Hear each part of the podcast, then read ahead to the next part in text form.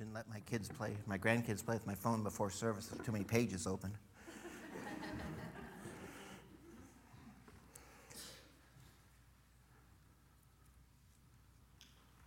I want to read a letter from our missionaries over in Spain to you this morning. Dear precious friends, I am so thankful for the body of Christ. What would we do without one another? To hold one another up in prayer and encouragement. Truly, every day I have friends and acquaintances sending me their prayer requests for all sorts of needs, and I try to make a point to pray right when I get the request. There have been some great answers, but also there are some situations where we are having to continue, continue, continue to press through longer in terms of prayer. It seems, in general, as we pray for friends around the world, that the body of Christ has been under attack. Lots of struggles going on. For me, it is always easier to pray for others than myself and for family. So today, I'm asking you to please stand with us in prayer for our family, for financial provision, for health, for wisdom and guidance. We have been under a lot of spiritual attack lately as a family in many areas, which I mentioned just a few. Wendy, as you know, is living in Dallas, and over the past several months, there have been several freak accidents happen regarding her car that has put her life in jeopardy. In each situation, the Lord has intervened to keep her safe. But it has been scary. In December, going home from work, on a bridge, her car hit a patch of ice and began to spin, uh, hit both front and uh, rear fenders uh, on the bridge. When the car came to a stop, she was facing oncoming traffic. Her glasses had been thrown off, and she can't really see without them. By God's grace, she wasn't killed. Turns out her glasses had flown off and landed under the seat on the passenger side. She is not able to see well at all without her glasses, but was able to turn the car around and get home. It was a very scary experience. Recently, she was driving down the highway, and all of a sudden, the hood of her car popped open, and she couldn't see where she was driving. The Lord helped her pull over and close the hood. She took her car to a shop, and they said it was fixed. Like two weeks later, once again on the highway on her way to work in downtown Dallas, the hood popped up, and the, this time cracked her windshield, scaring her badly. Once again, by God's grace, she is able to get off the highway and close the hood. Now she, is, uh, now she is badly shaken and called an Uber to take her on to work. She really needs a new car. Her car is quite old.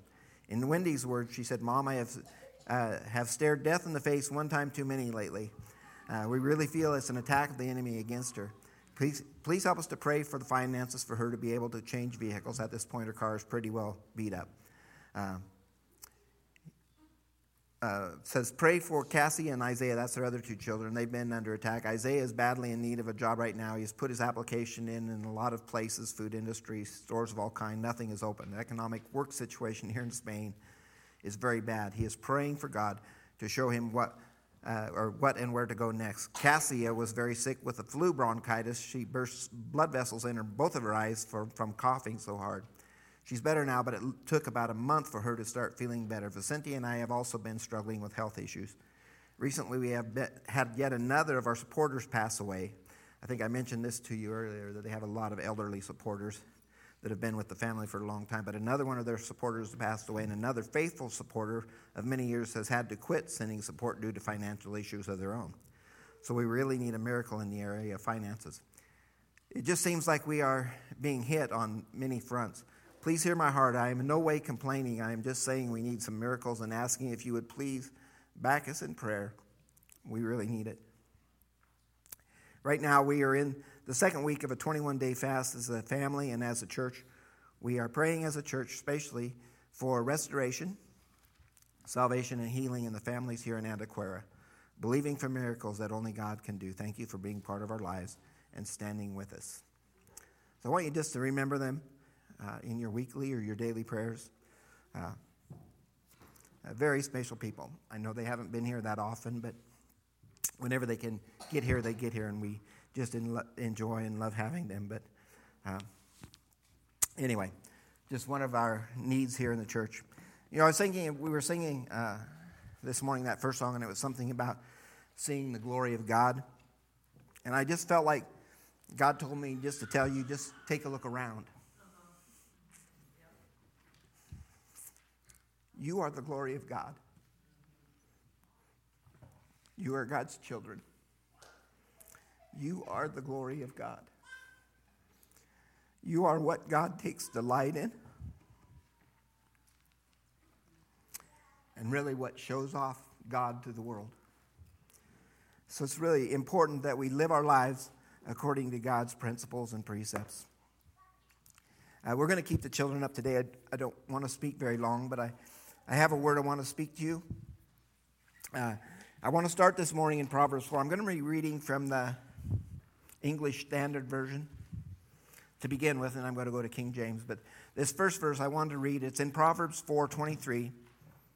Keep your heart with all diligence or vigilance, for from it flow the springs of life. I want to talk about the heart this morning. Hallelujah. Hallelujah. You know, when we talk about the heart, we're not talking about the organ that's inside of you that keeps this natural man going. In all reality, I think when the, the Bible speaks of the heart, it really is speaking of the soul of a person. If you know how we're made up, we're body, soul, and spirit. But in Ecclesiastes, it says that when a man dies, the spirit which God breathed into him to give him life returns to God. The body returns to the ground from which it came. The only thing left is the soul, and that's who you are. That's the heart that we're talking about. When we speak about the heart, we think of something that's in the middle of things. You know, the heart's kind of in the middle of our body. It, you know, uh, it's kind of in the center of things, and it's the reason it's there is because it should be the center of attention. you know, especially our spiritual heart.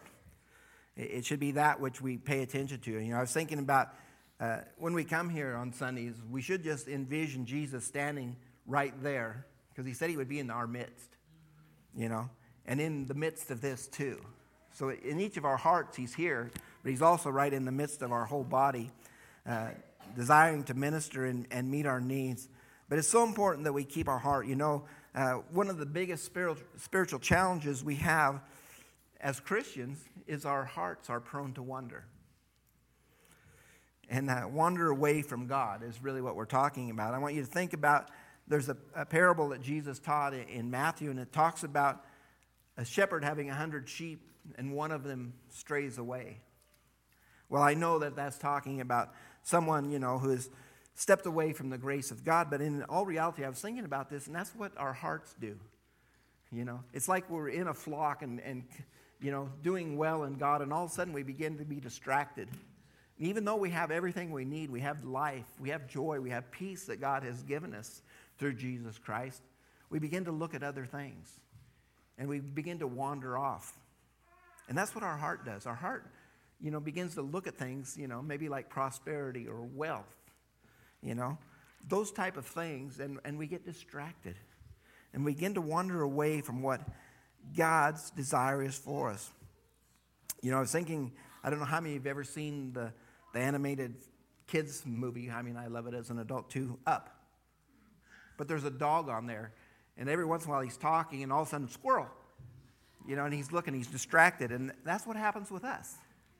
We're going along fine, and things are going good, and all of a sudden something catches our eye, and we're off the subject and we're on to the squirrel. You know, we're chasing that which isn't there in a sense, or, you know, just something that has fleetingly caught our eye. But we've got to make sure that our hearts stay true to Christ. You know, we can easily get lost in these lesser things of life. It's easy to be distracted to a point where we forget. You know, there's the parable of the sower, and it talks about the cares of this world and the deceitfulness of riches, you know, entice us away. So we forget, you know, and we don't grow fruit. We begin to, you know, do things that are not that godly in a sense. We need to make sure that our hearts stay true to God, that our hearts are not overtaken or consumed by the thoughts of success. You know, and other things can come up too. We may have feelings of fear, of worry, anxiety. These can take us away from Christ too. We need to make sure that our hearts are stayed and true within Christ. You know, I was thinking about that when, when these distractions come along. The Bible tells us, you know, that the weapons of our war not, warfare are not carnal, but mighty through God. But it also talks about taking those thoughts captive to the obedience of Christ. And so often, instead of taking them captive, we let them run free for a while. And before you know it, they've taken over. You know, we need to capture those thoughts and bring them into captivity to the obedience of Christ. We need to make sure that we're thinking the things that Christ wants us to think, not being overcome with fear or worry or anxiety or thoughts of wealth, you know. uh, being popular, all those type of things. We need to make sure that we're living for Christ. You know, when these things come into our life, really what happens is they become idols because they take our time. They, you know, that's what we're spending our attention on. I was just hearing the other day on the news or on the radio, and a guy was saying, you know, the greatest gift that you can give anyone is your attention. And I thought about that. And, and, you know, he was talking about, you know, when you're talking with your wife, you know, you want to make sure that she has your attention. You know, make sure that she, you know, knows that you're listening. Your children, you want to make sure that when they're coming to talk to you, that your attention is upon them. And he said, and especially when you get in the presence of God, you want to make sure that God knows that He has your attention. You know, pay attention to what God is saying. You know, because if we don't allow them to have our attention, you know, have God to have our attention, then our attention is on something else that is an idol. It's something that's taking our attention away from God. And with all these things, you know, there's so much in our world today about cancer. There's a spiritual cancer that can creep into our hearts. And it does just what natural cancer does it just takes away the life. And if you don't watch it and if you don't keep it in check, you know, it will overtake your body and, and really the life of Jesus will be drawn out of you. We'll begin to lose our heart for Christ. We'll begin to lose our soul, in a sense, to other things. I want to turn to Matthew chapter 6. I want to read just a portion of scripture here. I want to start in verse 25. And we're going to read to the end of the chapter.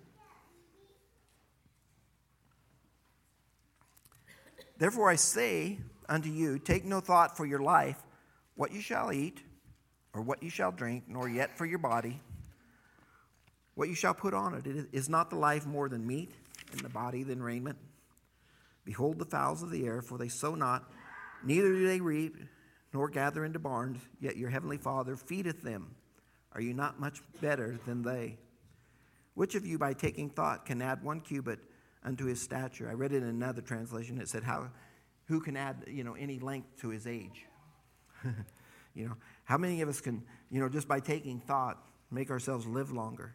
You know, we have an appointment with Christ, appointment with death.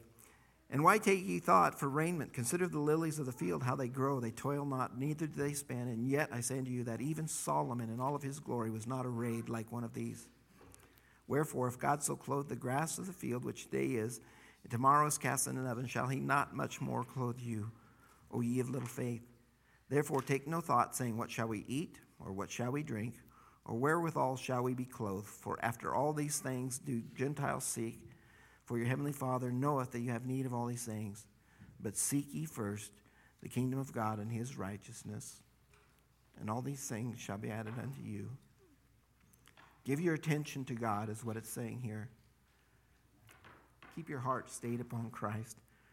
Take therefore no thought for tomorrow, for tomorrow shall take thought for the things of itself. Sufficient unto the day is the evil thereof.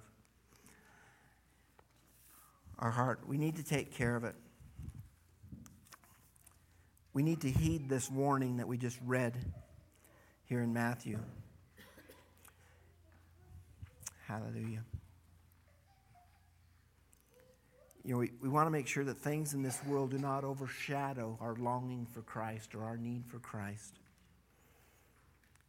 We need to have a heart that runs after God, that desires God to the fullest.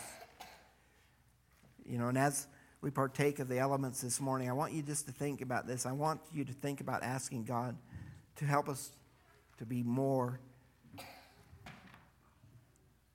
or to seek Him more than anything else, excuse me. I want us to pray that God would stir up that first love that we had again within us and recapture our hearts. I also want you to take thought this morning as we partake of the elements of communion. I know there's been a lot of sickness going among us. To think of the health that comes through this, through Christ, broken body, through his shed blood. You know, it says if we take unworthily, that it brings uh, sickness upon us. You know, many are weak and sickly among you because they don't take righteously. But if you are righteous and partaking of this, I believe that the vice or the opposite of that happens to us. You know, that we can have health and strength through the partaking of this. So I'm going to just ask um, if I can get four of the men to volunteer to pass out the elements at this time. And I want you, just as we're doing this, the reason I kept the kids here is because I want us to do this as a family. You know, when, when someone hurts, we all hurt. So I want us just to realize, you know, how important we all are. I, I was just thinking about a healthy church. And I think one of the greatest signs of a healthy church is a age variation over all ages. You know, we're not just elderly people, we're not just young people. We've got older people, we've got middle people, we've got teens, we've got young kids. I think that's a real sign of a healthy church. And as such, I want, you know, us to partake together and just pray, you know, that God will just keep our hearts in the right place, that we will continue to stay healthy, that we will continue to stay focused upon God that we won't allow this spiritual cancer to creep in or you know our thoughts to be taken captive by something else other than Christ.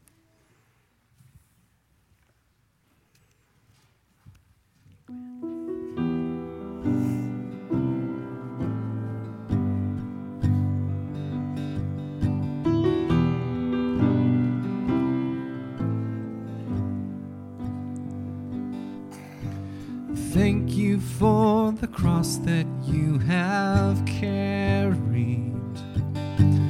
Thank you for your blood that was shed. You took the weight of sin upon your shoulders. You sacrificed your life so I could live.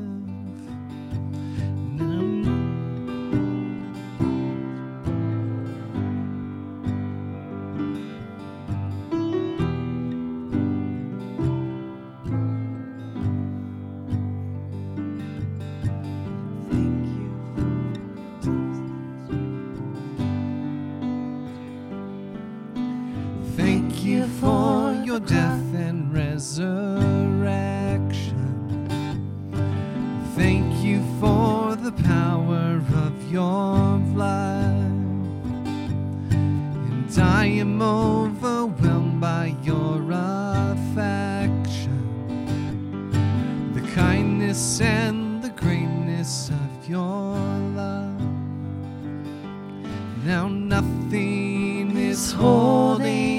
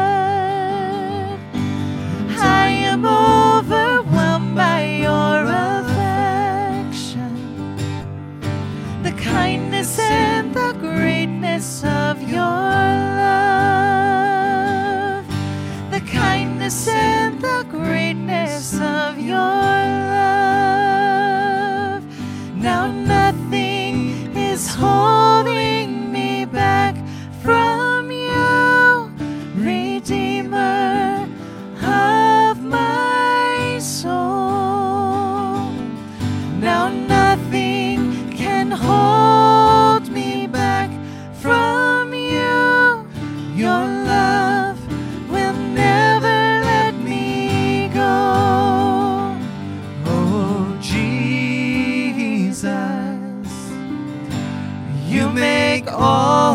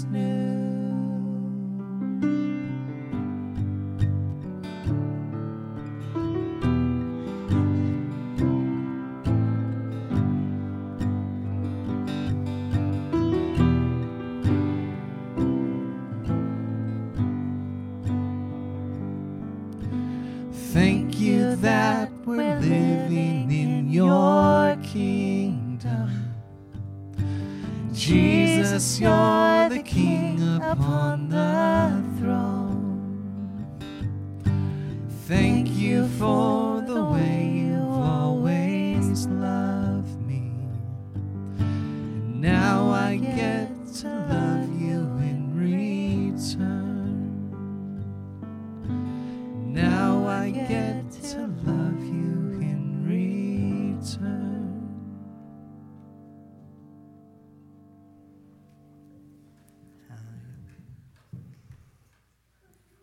Just as we partake of these elements, these elements represent one body, the body of Christ. And as we do that, these elements join us together, you know, as the members of the body of Christ. I want you just to think about that, that we are the self same, you know, one and the same. We are all together in this together. You know, there's not one of us that's greater than the other. There's not one of us that's lesser than the other. We're all in this together. We need each other. You know.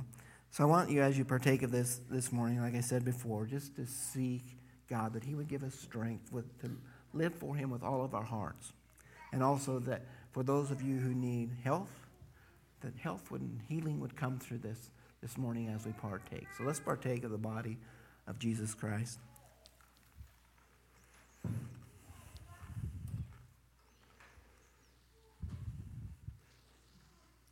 Lord, we thank you for that body that was broken for us. Hallelujah, Lord. It was tormented, it was tortured, Lord, that we might have peace of mind, peace of heart. Hallelujah. We thank you for that, Lord. We pray, Lord, that as we continue to partake of these, Lord, that you would give health to this body, to those that have special need of health and healing. Hallelujah. Give you glory. Let's partake of the blood.